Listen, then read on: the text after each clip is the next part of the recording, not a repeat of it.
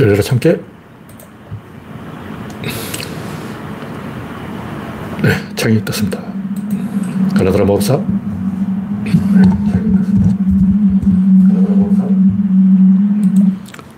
박신타마님이 일발을 꺼내줬습니다. 랜디로저님, 난나님, 반갑습니다.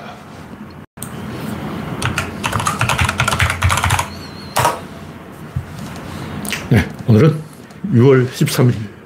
현재 구독자는 3,050명입니다. 리오 아저씨님, 우선님, 반갑습니다. 스티브님, 반갑습니다. 구독자 마을 3,000명을 넘긴 했는데 요즘 정치적으로 분위기가 별로 안 좋기 때문에 뭔가, 야, 해보자 하는 분위기가 아니라서 뭔가 제가 조금 타이밍을 재고 있어요. 막 정치 이야기를 많이 하는 것도 그렇고 그런 가운데 최근에는 이 도서가 새로 나오고 이 옛날부터 구독해 책을 구입해 주시던 분들이 또 지금까지 106명이 이 입금 신청, 주문 신청했는데 처음에 이 책이 200권이나 나가겠나 걱정했는데 200권은 나, 나가겠다. 그렇게 이제 안심을 하고 있습니다. 근데 책을 너무 많이 찍어버려가지고 왜냐하면 최소 인쇄가 500권이라는 거예요. 지금 이 책이 이, 원래 300권만 찍으려고 했는데 아버님이 500권을 찍, 찍었다고 얘기를 해서 지금 책을 쌓아놓을 공간이 없어서 받아오지도 못하고 고민하고 있습니다. 어쨌든 이번 책은 지금까지 이야기를 집대성한 것이고 다음에 더 좋은 게 나올 것 같아요. 와, 지금 막 제가 엄청 업되어 있습니다. 와, 이제 핵심의 카드를 잡았다. 결정적인 한 방. 이거는 먹힌다. 그런 기분이 되어 있습니다. 지금까지 여러 가지 장벽이 있었는데 저도 예상을 못했어요. 아, 이게 구조론 질, 입자, 힘, 운동량 하면 뭐 게임 끝인 줄 알았는데 사람들이 어, 뭔가 어렵다. 아니, 이렇게 쉬운 게 있나. 구조론만큼 쉬운 게 없는데 사람들이 어렵다고 이야기를 해서 그럼 어려운가 보다.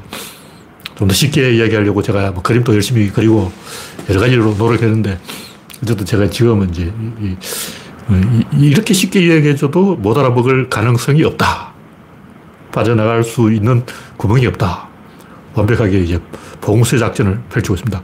근데 이, 지금 제가 이 입금자 기준으로 이 발송을 하고 있는데 조금 문제가 있는 게 아직 그 입금을 하고 주문 안 한 분이 있어요. 장아무개님하고 박아무개님이 안 하셨는데 12일 2시 9분에 입금한 분과 9일 12시 30분에 입금한 분이 입금만 하고 이 주문을 안 했어요. 그리고 주문하고 입금을 안 한 분은 제가 아직 발송을 안 하고 있어요. 왜냐면 뭔가 좀 복잡해서 택배를 붙이려고 하니까 그러니까 뭔가 장난이 아니에요. 아, 한꺼번에 100건을 붙이려고 하니까 뭔가 일이 너무 많아요. 그래서 택배 아저씨 왔다 갔다 하고 막 지금 이 주말 에 주문하신 분, 목금, 토, 일요일에 주문하신 분만 지금 발송을 했고, 월요일 오전 10시까지 주문하신 분만 발송을 했어요. 그래서 월요일 오후, 오전 10시 이후에 주문하신 분은 내일, 모레 발송하겠습니다. 이건 제가 이거 너무 복잡해가지고, 와, 이거 지금 정신이 없어요. 정신이 없어. 택배 뭐 붙이고 포장하고 하는 게, 와, 장난이 아니에요. 네. 리오 아저씨님, 우선님, 서티보님, 프렌지비님, 홍택주님, 정국수님, 그레스방님, 최정수님, 이영수님, 박명희님, 백스피님, 알투라님, 반갑습니다. 여러분의 구독과 알림, 좋아요는 큰 힘이 됩니다. 화면에 이상이 있으면 말씀해 주시기 바랍니다. 현재 37명이 시청 중입니다. 첫 번째 곡지는 조국 돌풍 기대해 볼만하다. 제가 구조론에서 이야기하는 게 뭐냐면 입자적인 사고 버려라. 그 입자가 아니면 뭐냐, 질. 근데 질이라는 게 또 한, 한 단어잖아. 한, 한 글자야, 한 글자. 우리나라 사람 두 글자 좋아하잖아요. 한 글자로 표현하기가 좀 힘들어. 그래서 요즘은 이제 유체를 밀고 있어요. 강체가 아니라 유체다. 유체 두 글자잖아. 이게 조금 만만하다. 강체, 유체, 이거는 이 물리학자들도 잘 안 쓰는 표현이라 가지고 강체 이 검색에 보면 뭐 이상한 말 나와요. 근데 제가 여기서 말하는 강체는 물리학자들이 말하는 그런 강체를 말하는 게 아니고 이 노자가 말한 이유 극강. 부른 것이 굳센 것을 이긴다. 이런 뜻에서의 강체를 말하는 거예요. 또 이거 헷갈려가지고 막 물리학 들고 나와서 물리학 책 보고, 어, 김동렬 강체를 알아! 그러고 그러면 안 되고, 노자 말씀에 의하면 무른 것이 강한 것을 이긴다. 근데 여기서 중요한 것은 강한 것은 항상 두 개예요, 두 개. 여당, 야당. 근데 무른 것은 한 개라고. 국민. 여당, 야당은 둘인데 국민은 한 개입니다. 이걸 알아야 돼요. 진보, 보수는 둘인데 중도파는 한 개라고. 근데 항상 중도가 결정하잖아. 중도파는 한 개고 한 개가 다 결정한다고 그걸 알아야 돼. 사람들이 그걸 몰라. 그래서 조국이 유리하냐 불리하냐 뭐 조국이 강을 걷느냐 안 걷느냐 다 개소리예요. 그 멍청한 얘기고 그건 입자 사고 강체 중심의 사고에 빠져 있는 거예요. 유체는 뭐가 다른가? 유체는 압력이 걸려 있어요. 물은 수압이 걸려 있고 공기는 기압이 걸려 있고 기름은 유압이 걸려 있고 열은 열압이 걸려 있는 거예요. 그냥 열은 열이다가 아니야. 열압이에요. 우리가 느끼는 건 열이 아니야. 열압을 느끼는 거야. 사람들이 그걸 잘 몰라요.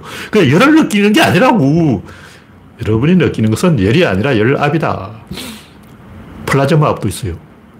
여러 가지 압력이 있는데 집단은 집단의 압력이 있는 거예요. 그걸 민심이라고 그래요. 민심. 민압이 있다고. 그 민압은 한 개야. 여압, 야압은 두 개인데, 여당, 야당은 두 개인데, 찬반, 찬성, 반대, 우리 편, 나쁜 편은 두 개인데, 민심은 한 개라고요. 한 개가 다 컨트롤 하는 거예요. 사람들 그걸 모르고, 뭐 조국이 뭐 얼굴이 잘생겼는데 뭐 똥구멍이 못생겼다 그러고 막 개소를 다 하고 있는데 그건 중요한 게 아니에요. 중요한 건 뭐냐? 유체 윤리라는 거죠. 그래서 역풍도 있고 뭐 반작용도 있지만 그걸 뚫고 나가는 게 구조론이죠. 그게 정치죠. 정치력이죠. 조국이 출마하는 게 도움이 되냐, 손해가 되냐, 이건 중요한 게 아니고, 그럼에도 불구하고 뚫고 나가야 된다. 그걸 못하면 조국이 정치력이 없는 거죠. 조국이 정치력이 있다면 뚫고 나갈 것이고, 없다면 기회를 줘야 돼요. 없다고 해서 조국이 못할 것이다. 아, 쟤는 아마 안 돼. 이렇게 선입견을 가지고 제껴. 이런 애는 왕따시키고 이지매하고 일진놀이하는 걸 비겁한 애예요. 그런 나쁜 놈들이 그런 짓을 한다고.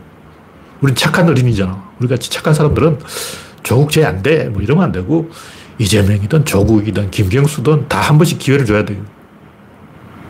정청래제는 안 돼. 손해원도 안 돼.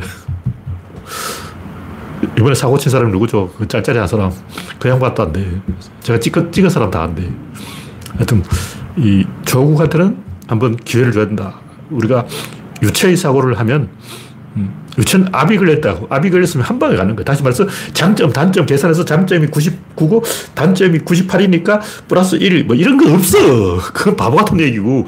근데 인터넷에 논객들이나 조중동이 하는 소리 전부 그런 얘기예요. 한겨레 뭐 경향, 오마이 이런 머저리들이 하는 얘기는 전부 점수 매기가 조국이 뭐 잘한 거 어, 10점, 잘못한 거 15점, 어, 플러스 마이너스. 이, 이거 계산, 계산기 두들기고 있어. 노무현이 그런 계산기 두들긴 정치했습니까? 아니죠. 김대중 대통령이 계산기 두들겨서 정치했습니까? 아니죠. 계산기를 왜 두들겨? 에너지라는 것은 가는 거예요. 에너지 힘을 믿어야 된다. 일단 에너지 원리로 보면 조국 돌풍은 기대해 볼 만하다. 왜냐? 일단 투표율을 높여요. 이게 지금 중요한 거야. 다음 곡지는, 아니, 소장군님, 썸통님, 반갑습니다. 조기숙 헛소리. 같은 조신데, 또 조기숙 끼어들어서 뭐 한마디 했는데, 제가 볼 때 조기숙 지금까지 맞는 말 한 적이 단 한 번도 없어. 그 양반 타이틀은 자기가 노무현 척근이다. 노무현 밑에서 한 자리 했다. 그밖에 없잖아. 노무현하고 잘 통하는 사람도 아니야. 노무현하고 계속 부딪힌 사람이. 이 양반도 아마 노무현 내 말 안 들어서 죽었지. 내 말 잘 들었어야 성공했을 텐데. 이런 엉뚱한 생각하고 있을 거예요. 그 짓은 조국 때 조국의 강을 건너니 많으니 서로 밥그릇이 깨져서 싸운다. 진실은 외부에서 물이 안 들어오니까 내부에서 분열이 하는, 일어나는 거예요. 다시 말해서 조국 때문에 뭐가 분열이 일어난 게 아니고 외부에서 물이 안 들어온 거야. 코로나, 뭐, 김정은, 트럼프, 다 틀었죠. 부동산, 전부 외부에서 틀은 거예요. 박원순 사건, 오거돈 사건, 김경수 사건, 안희정 사건 전부 외부에서 갑자기 돌발 변수가 빵 터져버린 거라고. 그런 식으로 계속 외부에서 폭탄이 터지는데 되냐? 외부에서 물이 안 들어왔다. 그럼 결과 우리가 삽질해도 저쪽이 더 삽질하면 우리가 이겨요. 지금 봐. 지금 저쪽은 계속 삽질하고 있어요. 김종인 내쫓, 내쫓고, 이준석 내쫓고, 안철수 내쫓고, 나경원 내쫓고, 홍준표 내쫓고 계속 마이너스를 하고 있다. 그러다가 일본 방사능 어? 오염수까지 퍼먹는다 그러고 이렇게 계속 어? 자살골을 넣고 있으니까 민주당도 자살골 넣고 있지만 민주당이 자살골 넣는 그두 배의 속도로 국힘당 자살골 넣는 거예요. 이것도 계산할 필요 없어. 이것도 계산기 두드려. 아, 민주당 몇 골 넣고 국힘당 몇 골 넣고 뭐 조중동 어쩌고저쩌고 다 개소리야. 에너지를 보라고. 자살골 적게 넣느냐 많이 넣느냐 이게 중요한 게 아니고 국민이 환멸을 느꼈냐 안 느꼈냐 이걸 보고 판단해야 돼요. 환멸이 환멸. 구토, 환멸. 이게 핵심이라고. 특히 중도파들이 제가 볼 때 윤석열에 됐어요. 중도파들이 다 결정하는데 중도파들은 양쪽 다 왔다 갔다 하는데 중도파들은 어떻게 생각하냐면 이재명과 윤석열 다 먹으려 그러는 거예요. 윤석열도 대통령 시켜주고 싶고 이재명도 시켜주고 싶은데 이재명 다음에 윤석열을 해야 되냐 윤석열 다음에 이재명을 해야 되냐 요 순서가 헷갈리는 거예요. 이재명 다음에 윤석열 되겠나? 안 되지. 왜냐하면 이재명이 밟아버릴 텐데. 저런 배은망덕한 새끼 살려둘 필요 없다. 뒤쫓아서 탈탈 털어가지고 깜빵에 보내버릴 건데, 그러면 윤석열이 깜빵에서 어떻게 출마하냐? 못하는 거예요. 그러면 윤석열 다음에 이재명이죠. 그러니까 윤석열 찍은 거야. 그 중도파들 생각이라고. 근데 이 중도파들이 윤석열 찍어놓고 다 후회하고 있는 거예요. 중도파를 위한 정치를 하나도 안 하잖아. 왜냐하면 김종인, 이준석, 나경원, 홍준표, 안철수, 이, 이거, 이 중도파들은 다 그거하고 엮여, 엮여 있다고. 네. 김태일러님, 반갑습니다. 네, 박신타마님이 동열님 그러다가 다 망하지 않나? 이게 무슨, 뭐, 누가 망한다는 말씀인지 모르겠어요. 어쨌든, 지금 이 정치판의 흐름은 우리 쪽에 더 유리하게 되고 있다. 왜 그러냐? 국힘당이 여당이라서 그런 거예요. 그러니까 중도파는 여당에 실망하지 야당에 실망 안 해요. 네, 박영균님 반갑습니다. 현재 56명이 시청 중입니다. 다음 곡지는 천공이 대통령 행사하고 있다. 지금 인터넷에 보니까 서청 군수 경찰서장뿐만 아니라 윤석열이 어디를 가면 꼭 천공이 나타난다는 거예요. 천공이 간자리에 윤석열이 온다는 설도 있고 윤석열이 간자리에 천공이 온다는 설도 있는데 지금 와 이렇게 되면 북한 간첩이 천공 집에 장비를 설치해서 윤석열 동정을 다 파악할 수 있는 거예요. 천공만 감시해도 윤석열이 어디서 뭐 한다는 거 다알 거예요. 근데 북한 간첩이, 어, 천공 집에 잠입을 안 하면 그거 건부태만 해. 북한에서 총살감이야. 김정은이 기관총으로 쏴버릴 거예요. 북한 간첩이 지금 전부 천공 집에 가서 도청장치 설치하고 막 온갖, 어, 옛날부터 소련은 멀리서 카메라로 입술을 읽는 것만 게 아니고 유리창에다가 레이저를 쏴서 그 안에서 말하는 사람 그걸 다 들어요. 그, 그게 구소론 장비야. 그러니까 멀리서 수백 미터 밖에서 천공집 유리창에다가 레이저를 쏴가지고 천공이 무슨 말을 하고 있는지 어, 천공이 또, 아, 김건희가 알려줘서 윤석열 내일 어디 간대, 아싸! 하는 그거 다 도청하고 있는 거야. 소론의 도청술은 엄청나요. 그걸 북한이 딱, 어, 배워갖고 있을 거 아니야.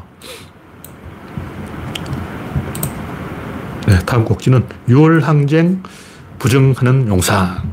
민주주의를 부정한 거죠. 6월 항쟁을 부정하는 것은 5월 항쟁을 부정하는 것이고 4월 항쟁을 부정하는 것이고 3일 만세를 부정하는 것이고 국민이 만세 부른 걸 전부 부정하는 거예요. 3월, 4월, 5월, 6월 다 부정하는 거죠. 이것은 민주주의 자체를 부정한 거예요. 히틀러가 했던 짓. 국가의 주인을 부정하는 거예요. 국가를 자기가 인주를 잡았으니까 국가는 내 거다, 내 먹이다. 너희는 나의 종놈이다. 이런 생각을 하고 있는 거예요. 그러니까 천공이 따라다니는 거죠. 다 이유가 있다고.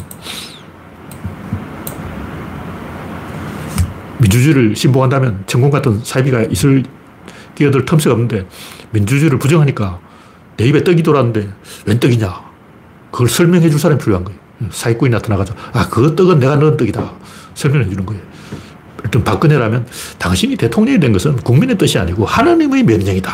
하나님이 당신을 점지했다. 이렇게 세뇌를 시키는 거예요. 그래서 박근혜는 진짜로 하, 내가 하나님의 계시를 받아가지고 대통령이 됐구나. 이 착각한 거예요. 박근혜가 뭐 개성공단이라든가 여러 가지 했던 정책이 전부 어, 박근혜 자기 머리에서 나온 게 아니고 아 이건 하나님의 명령이다. 사기꾼한테 올리는 거죠. 내가 볼 때 윤석열도 비슷해요. 윤석열 하는 정치는 윤석열 개인 판단이 아니고 이건 하나님의 명령이다. 그냥 국민 명령이 아니면 그건 누구 명령이냐고. 민주주의는 국민의 명령을 따르는 거예요. 근데 윤석열은 국민을 부정하잖아. 국민 명령이 아니면 누구 명령이겠냐고. 천국 명령이냐? 윤석열 심리는 뻔하다. 왜냐면 윤석열도 굉장히 스트레스를 받고 있어요. 지도자는 다 스트레스를 받아. 아니면 사이코패스죠. 윤석열이 사이코패스거나 아니면 엄청난 스트레스를 받고 있거나 둘 중에 하나인데 스트레스를 받고 있다면 그걸 어떻게 회피할 것인가. 이건 하나님의 명령이다. 이렇게 해야 윤석열이 스트레스를 덜 받고 밥이 넘어가는 거예요. 그래서 그걸 이제 최면술로 해결해 주는 사람이成功이다. 그렇게 보는 거죠. 예, 다음 꼭지는 우크라이나는 전쟁 중인가? F-16 얻으려고 쇼를 하는 것인가? 우크라이나가 지금 공군력이 딸려가지고 실제로 전쟁이 불가능한 상황이에요. 전쟁 자체가 불가능해. 하루에 2천 소들이 띄워야 되는데 공군이 지금 뭐 하루에 몇 번 비행기가 떠고 있냐고. 그러니까 전자전을 해서 상대방의 모든 전자장비를 무력화시켜 놓고 대규모 폭격을 해서 벙커버스터로 핵심 차원을 다 때려 부숴 놓고 그 다음에 이 밀고 들어가는 거죠. 전차로 전쟁하는 게 아니에요. 전차는 이미 게임 끝난 상황에서 전과 확대용이고 공군과 이 전자전 그리고 벙커버스터 이 삼박자로 게임 끝이죠. 근데 우크라이나군이 뭐 대규모 상륙 작전을 한 게 아니고 도하 작전을 한 게 아니고 뭐 우회 기동을 한 게 아니고 유인선멸 작전을 한 것도 아니고 공수부대를 투입한 것도 아니고 야간전을 한 것도 아니고 뭐 하고 있는지 모르겠어요. 지금 참업하고 있어. 1차 대전 때 전쟁을 하고 있다고. 너무 멍청하잖아. 그럼 남북한이 전쟁 나도 우리 국군이 삽 들고 막 땅 파고 있을까? 이해가 안 돼, 이해가. 우리나라는 마사토라서 땅이 안 파져요. 야전사업으로 땅 파보라고 그 파지는 거 안 파져. 미군이 6.25 때 땅 팔려다가 학을 때 삭을 때 아무리 파도 안 파져. 이렇게 땅이 안 파지는 땅은 처음 봤다. 아, 생땅이다. 하여튼, 젤렌스키가 반격작전을 한다고 선언한 지 일주일이 지났는데 소식이 없습니다. 소식은 없고, 브래들리 장갑차만 16대가 파괴됐어요.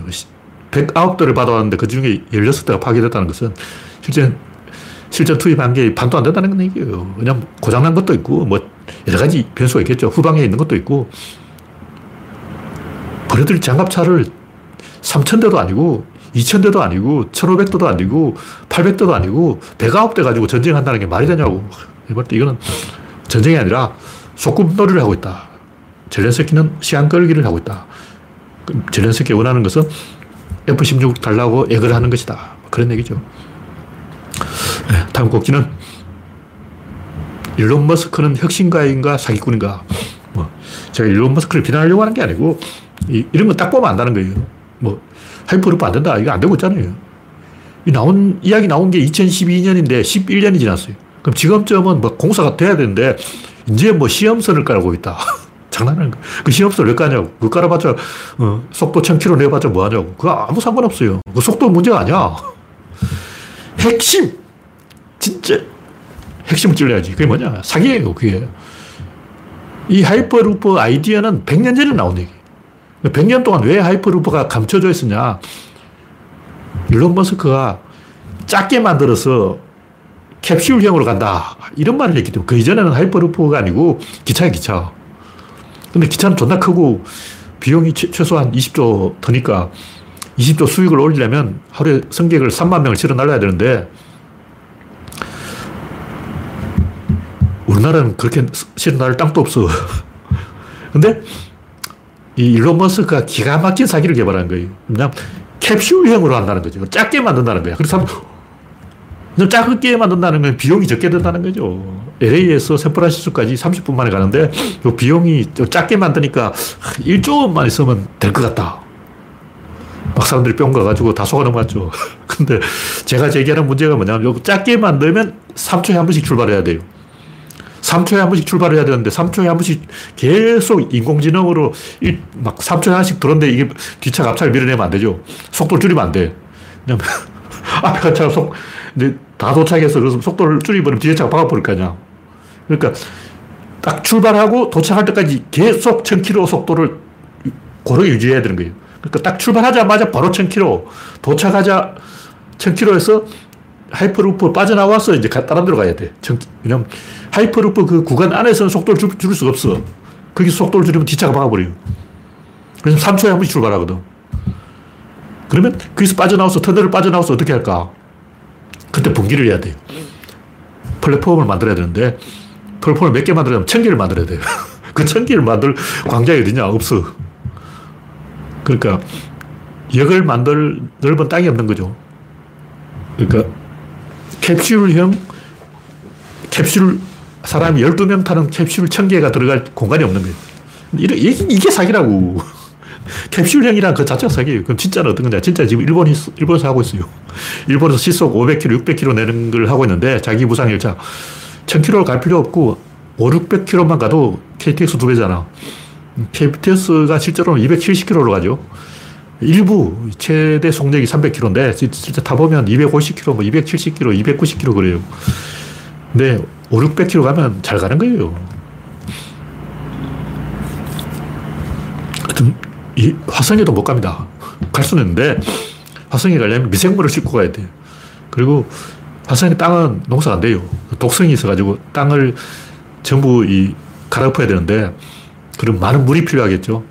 그러니까 화성에 있는 토양에는 독성이 있기 때문에 그 독성을 제거하기 위해서는 많은 물이 필요한데 그 물을 어디서 구할 것이냐. 이런 한두 가지 애로사항이 있는 게 아니기 때문에 100년 후에는 갈 수 있겠죠. 근데 시험적으로 갈 수 있어요. 한 10명, 10명 갈 수 있어. 근데 뭐 대량으로 이주해서 화성에 산다는 건 내가 볼때 100% 개소리입니다. 물론 100년 후에는 가능합니다. 지금 개소리야. 이런 걸, 그, 이, 이, 전문가가 아니라도 알 수가 있다. 저는 비전문가에 제가 뭐, 어, 하이퍼루퍼 전문가도 아니고, 화성 전문가도 아니고, 제가 이런 얘기를 한 것은, 이 일론 머스크의 심리가 뭘까? 심리는 자기를 압박하려는 거예요. 천재들은 자기를 압박하는 습관이 있어. 자기 등을 떠미는 거예요. 그러니까 자기를 그 위대한 업적을 쌓을 수밖에 없는, 일을 해낼 수밖에 없는 그런 상황에 빠뜨려 놓고 어, 자기를 계속 밀어붙이는 그런 행동이다. 그러니까 어떻게 보면 스트레스를 떠넘기려는 행동이기도 하고 일론 머스크도 보통 사람이다. 뭐 스트레스를 많이 받고 있다. 그런 얘기죠. 네. 다음 곡기는 비트코인 이야기인데 비트코인과 유나바머 제가 제목을 합쳐서 써놨는데 비트코인 이야기도 있고 유나바머 이야기도 있는데 아까 얘기했듯이 입자적 사고냐 질적 사고냐 질은 한 글자라서 제가 이제 유체라고 두 글자를 쓰기로 했는데 강체적 사고냐 유체의 사고냐 이유 극강 무른 것이 강한 것을 이긴다. 그래서 지금 사람들은 강한 것을 보고 무른 것을 보지 않는 거예요. 다시 말해서 비트코인이 강한가? 과연 강한가? 이게 보통 사람의 생각이. 황금이 강한가? 코인이 강한가? 강체 위주의 사고라고. 근데 노자 선생이 이유 극강이라고 했잖아. 내가 옛날에 노자를 또 비판했지만 요즘 다시 노자를 재평가해야 되는 판에. 무른 것이 강한 것을 이기는데 비트코인이 무른가? 이걸 보고 이야기해야 되는데 자꾸 강한가? 이걸 이야기하는 거예요. 아까 얘기했듯이 여당이 강한가? 조국이 강한가? 이건 바보 같은 소리, 바보들이 하는 소리라고. 조국이 강하냐, 약하냐, 이건 바보들이 하는 얘기고, 중도파, 어, 양다리 걸치고 있는 사람, 이재명도 찍고, 윤석열도 찍겠다는 사람이 무른가? 그걸 봐야 돼요. 무른 사람이 결정하는 거야. 그러니까 이재명도 찍고 지금까지 역대 대통령 다 맞춘 사람이 있어요. 내가 찍은 사람 중에 당선 안 된 사람이 없다. 어.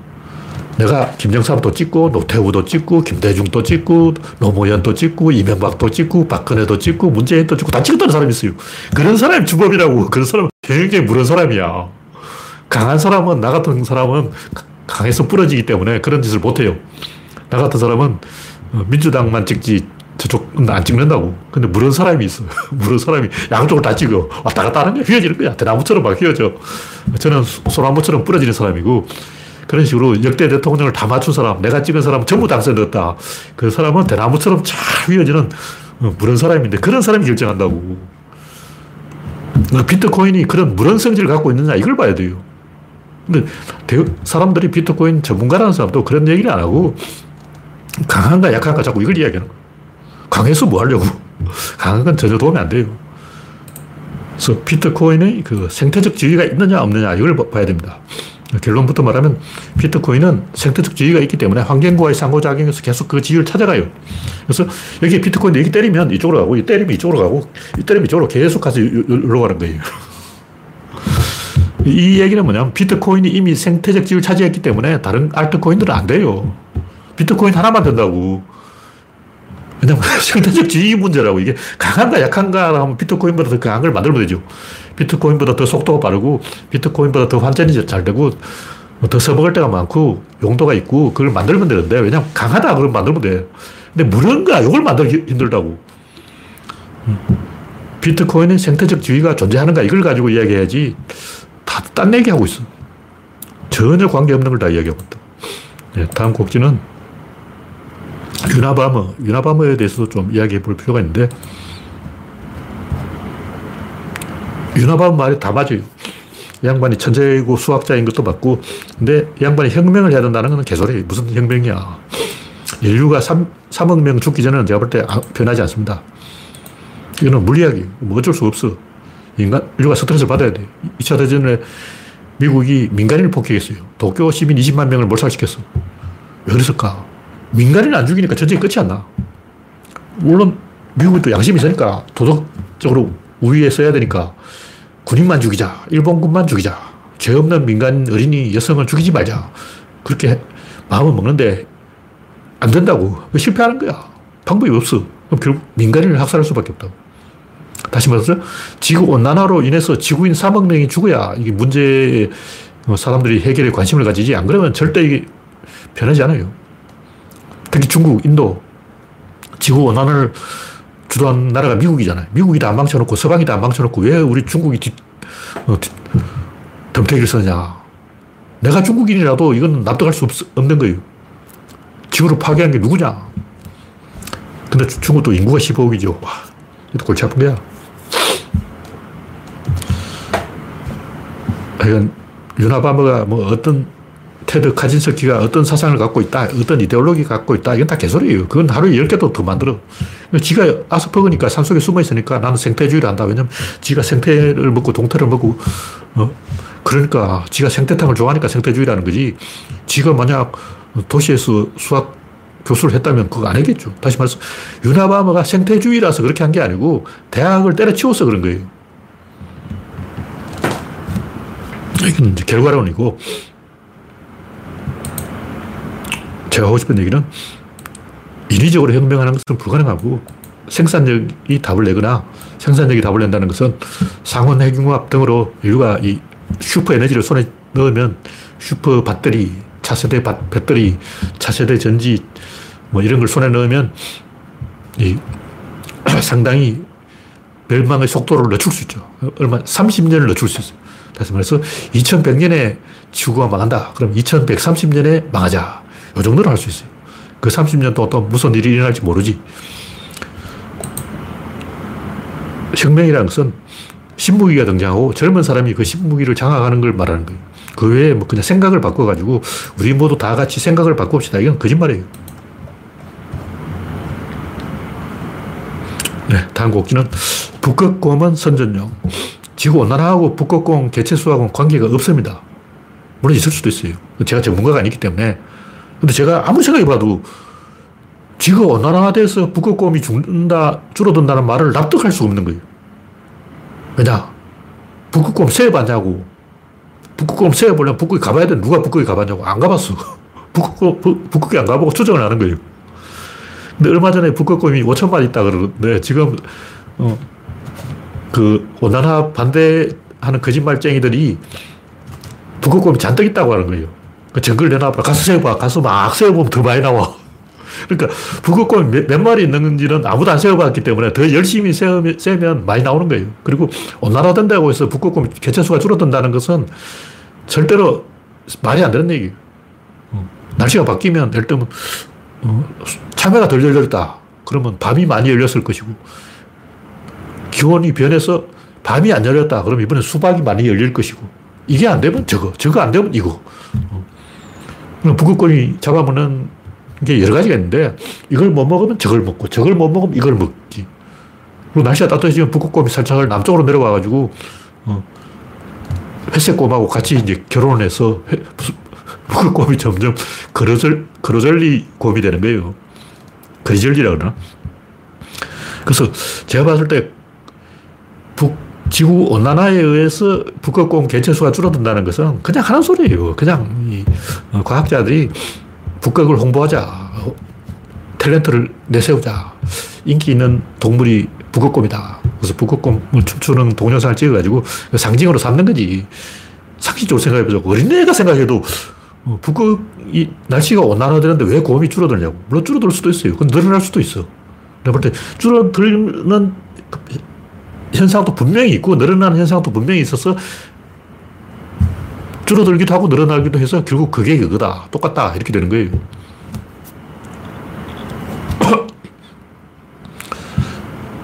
하여튼 제가 하는 얘기는 정의당이 얼굴로 정치하다가 망하듯이 사람들이 이런 식으로 감성팔이, 프레임 걸기, 얼굴 마담 이런 걸로 어, 센세이션을 일으켜가지고 사람들 관심을 끌어가지고 어, 과학이 그런 식으로 하면 욕을 먹어. 특히 진보는 더 엄격해야 돼요.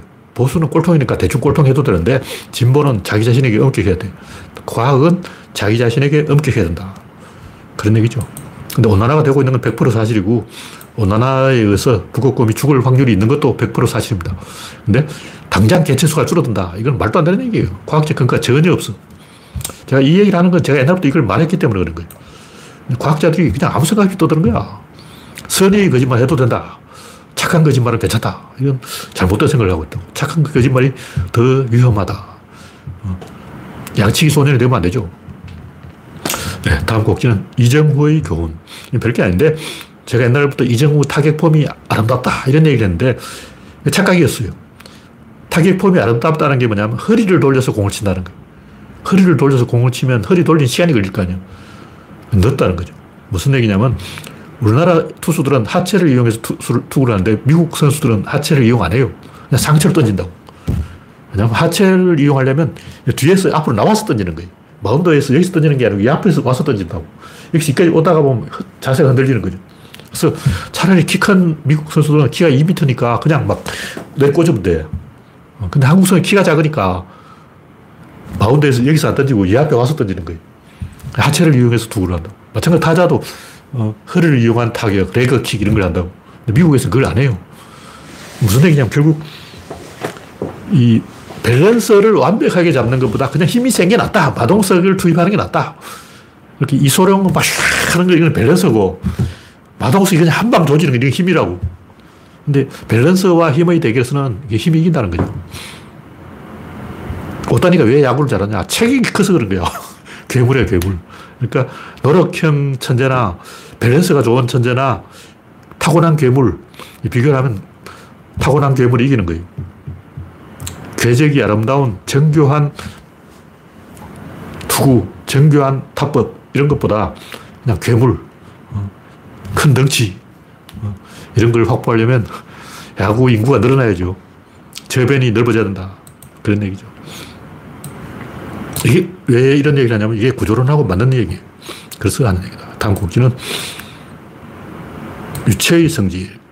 최근에 유체를 밀고 있는데 유체는 여러 가지 이 제가 지금까지 이야기했던 게 전부 아, 유체다. 뭐 이런 결론을 내게 된 거죠. 제가 이 구조론 연구소 게시판을 별로 안 써놓고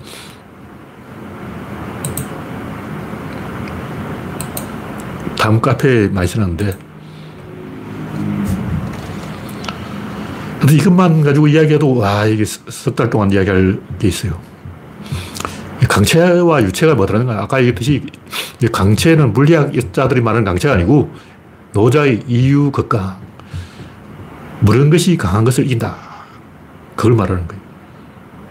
유체와 강체가 뭐가 다르냐? 유체는 뭔가 플러스 알파가 있어요. 그 하나 더 있어.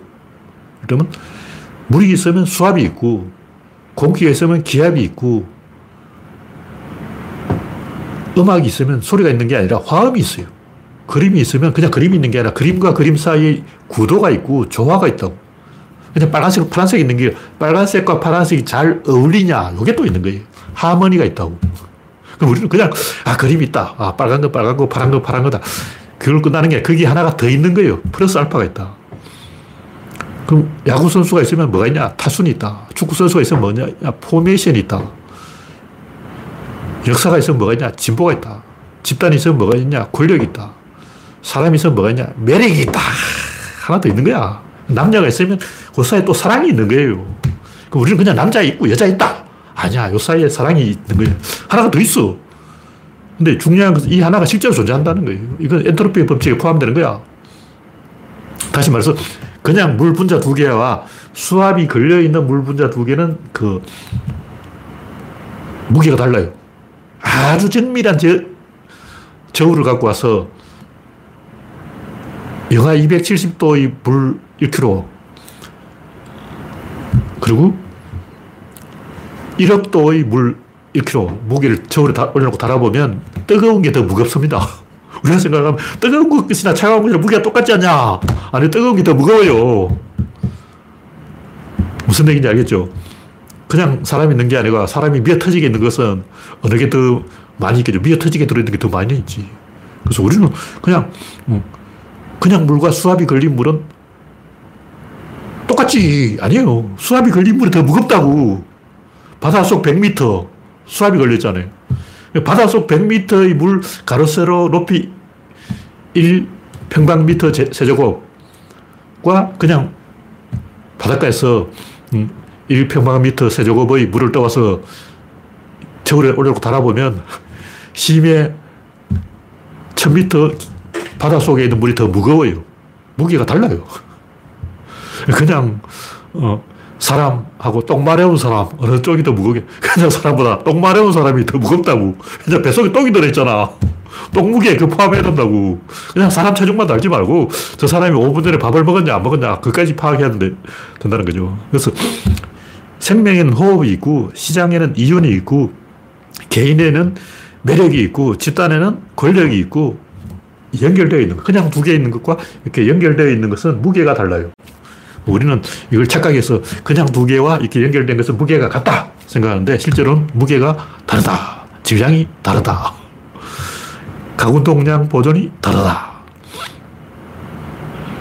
그래서 이것을 이제 풀어내는 것을 가군동량 보존이라고 이걸 반대로 엮어버리는 것을 관성이라고 하는데 관성의 반대가 가군동량이죠. 그래서 항상 우리가 눈에 보이지 않는 게 서로 붙잡고 있는 것, 서로 간섭하고 있는 것, 서로 공유하고 있는 것, 서로 합쳐 져 있는 것은 다른 것이다. 물질도 그냥 분자가 있는 게 아니고 공유 결합을 하고 있는 것은 훨씬 더 질량이 많이 나간다. 그런 얘기죠. 우리가 원자론적 사고, 결정론적 사고를 버리고 확률론적 사고를 얻어야 돼요. 보통 우리는 이 확률을 잘 모르는데 왜냐하면 확률이라는 개념이 주사위 도박에서 나온 거예요. 그 옛날 수학자가 도박에서 돈을 많이 땄는데 돈 많이 딴 수학자가 확률을 발견한 거예요. 확률이 도박에서 나온 거기 때문에 확률은 믿을 수 없다. 도박을 어떻게 믿냐. 도박쟁이는 믿을 수 없다. 근데 도박을 믿을 수 없는 것과 확률을 믿을 수 없는 것은 다르죠. 음, 확률은 도박 하는 게 아니고 도박에서 돈을 따는 거야. 돈을 따면 그 돈을 믿을 수 있는 거죠. 이게 무슨 얘기냐면 아까 얘기했듯이 강체의 사고는 이 위치와 운동량으로 파악되는 거예요. 위치는 확률로 파악되는데 그 확률과 결정론, 강체가 뭐가 다르냐면 아니냐 바뀌냐 그게 다른 거예요. 위치와 운동량은 바뀌야. 밖을 보는 거예요. 그래서 위치와 운동량을 왜 동시에 확정할 수 없는 그걸 밖을 보기니까 그러죠. 어떤 게 여기 있다면 이 안을 봐야 되는데 이 바깥을 보, 관찰하는 게 무슨 의미가 있냐고. 그 애초에 사기죠. 애초에 말이 안 되는 거예요. 그럼 확률은 뭐냐? 확률은 내부 지향이라는 거죠. 확률이라는 것은 주사위를 흔들어도 보통 그릇에 넣어놓고 컵 같은 데 넣어서 흔들어요. 내부에서 간섭에 의해서 의사결정이 일어난다. 내부에서 일어나는 간섭은 상쇄되거나 보강된다. 그러므로 균일하게 된다. 그러니까 다친 게 안에서는 균일해진다는 거예요. 그럼 균일 안 하면 어떡할래? 그게 바로 강체야. 그게 강체라고. 그 균일을 안 하면 균일 하게 만들어야 되는 거죠. 더 많은 주사를 던지면 되는 거예요. 아까 얘기했듯이 유체는 압력이 걸려있기 때문에 수압이 걸려있고 기압이 걸려있고 유압이 걸려있고 열압이 걸려있고 플라즈마 압이 걸려있고 파동압이 걸려있기 때문에 그 압력의 강도를 높여주면 돼요. 민주주의는 더 민주적으로 하면 되고 뭐가 잘 안 되고 있을 때는 충성도를 높이면 되는 거예요. 투표율을 높이면 된다고. 아까 얘기했듯이 조국이 민주당이 플러스냐 마이너스냐 그걸 조국을 막 평가해가 점수 매겨가지고 70점이다, 75점이다, 80점이다, 막, 어, 마이너스 점수다. 이게 아니고 조국이 등판하면 투표율이 올라갈까 내려갈까 이걸 판단해야 되는 거예요. 투표율이 올라간다 그러면 우리가 이기는 거고 투표율이 내려간다 하면 우리가 지는 거죠. 근데 사람들이 그걸 판단 안 하고 뭐 조국이 못생겼다, 잘생겼다, 어, 전부 엉뚱한 얘기하고 있는 거예요. 뭐 시간이 지났기 때문에 오늘은 확률 유체의 힘 이야기는 이 정도만 하고 마지막으로 진리의 힘, 진리를 이야기하자. 진리라는 단어는 정말 가슴 뛰는 단어죠. 자다가도 뻘떡 일어나게 하는 게 진리인데 제가 검색을 해보니까 진리에 대해서 이 나무위키도 그렇고 위키백과도 그렇고 별로 안 써놨어요. 진리는 진리다 끝. 뭐냐 참인 명제다. 참이면 진리다. 와, 이게 개소리죠. 어, 우리가 진리 진리하고 떠드는 게 뭐냐. 진리가 이 종교인들이 신을 믿듯이 우리가 진리를 믿으니까 진리라는 말을 쓰는 거예요. 그냥 참이다. 참이면 어쩌라고. 우리가 보통 참이면 그냥 참이라고 그러지 그걸 진리라고 이야기 안 해요. 헷갈리게 된 게 기독교인들이 막 예수가 부활했다. 그게 진리다 그러는데 그건 진리가 아니고 사실이죠. 팩트죠. 팩트. 예수가 부활한 건 진리가 아니고 팩트예요. 팩트. 근데 기독교인들이 말을 좀 헷갈리게 해가지고 예수가 부활했다. 그걸 진리다. 자꾸 이런 얘기를 해가지고 진리를 좀 이상한 데 써먹고 있는데 우리가 진리란 말 쓰는 것은 진리란 말을 들을 때 흥분해서 up돼가지고 어, 저는 어릴 때 자다가도 벌떡 일어나고 새벽 1시에 마을 동네 한 바퀴 돌고 오고 그랬어요.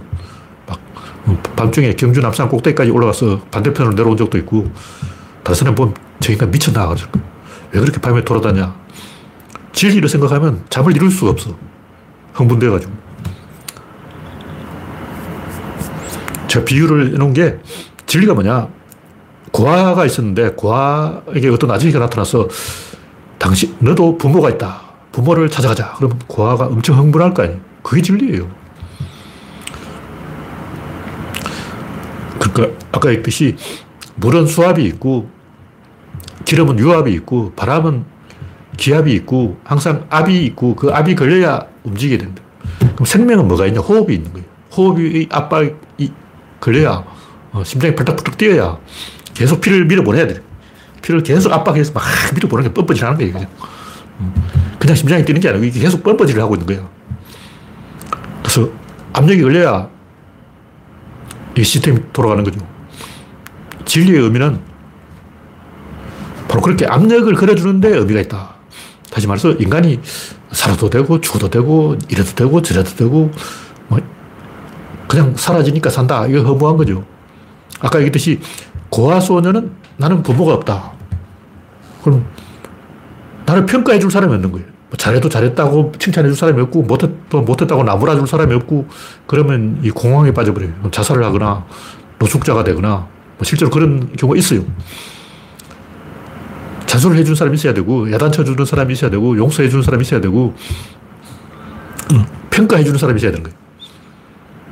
그게 뭐냐. 아까 얘기했듯이 그 압력이죠, 압력. 집단은 압력이 걸려있는 거예요. 권력이 걸려있는 거고, 매력이 걸려있는 거고, 그 압력에 의해서 평가가 되는 건데, 그것이 인간을 전율하게 한다는 거죠. 그래서 우리가 언제 전율하는가? 첫 등교, 첫 소풍, 첫 출근, 첫 키스 이런 거는 절대 잊을 수가 없잖아요. 다른 사람 어떤지 뭐 저런 거래요. 저는 맨 처음 했던 건 다, 다 기억하고 있어. 다른 건 다 까먹었는데 어, 어제 본 영화도 기억이 안 나는데 제가 초등학교 때 맨 처음 본 영화 울지 않으리 마켓네의 황금 어, 진홍의 도적 하여튼 제가 처음 본거다 기억하고 있어.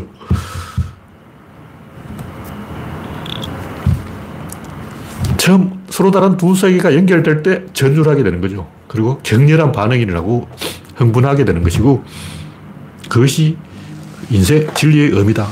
그런 거죠. 그 말은 역으로 그렇게 연결이 안 됐을 때 그건 죽은 존재예요. 라디오는 있는데 방송국이 없다. 그건 죽은 라디오죠. 휴대폰은 있는데 배터리가 없다. 그건 죽은 휴대폰인 거예요. 음. 여기 휴대폰이 있는데 배터리가 없다. 여기 사인펜이 있는데 잉크가 없다. 노트가 있는데 페이지가 없다. 책이 있는데 글자가 없다. 그건 거짓말이야. 그건 죽은 거라고. 사람이 있는데 생명은 있는데 호흡이 없다. 그건 거짓말이에요. 호흡이 있어야 생명이지. 어, 배터리가 있어야 휴대폰이고, 전화가 걸려야 휴대폰이지. 전, 휴대폰인 휴대폰인데 전화는 안 걸린다. 거짓말이죠. 진리라는 것은 아까 얘기했듯이 휴대폰에 전화를 걸게 해주는 것,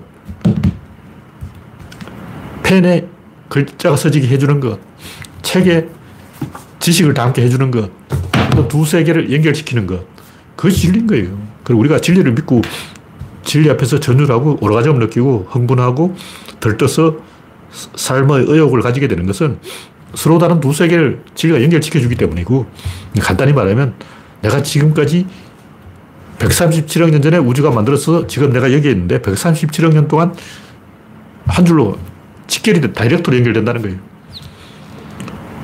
137억 년 전에 빅뱅 때부터 지금까지 하나도 빠짐없이 전부 연결이 되어 있는 거예요. 그 마찬가지로 내 미래도 연결이 되는 거죠. 지금 현재와 이전과 이후가 다 이렇게 직결로 연결될 때 사람의 마음은 편안해지고 자기가 무엇을 해야 될지 답을 알게 되는 거죠. 그것이 진리의 의미다. 그런 얘기죠. 근데 보통 뭐 진리는 참인 명자다. 이건 개소리야. 그렇게 우리가 그런 뜻으로 진리란 단어를 사용을 안 합니다. 네, 오늘 이야기는 여기서 마치겠습니다. 참석해주신 85명 여러분 수고하셨습니다. 감사합니다.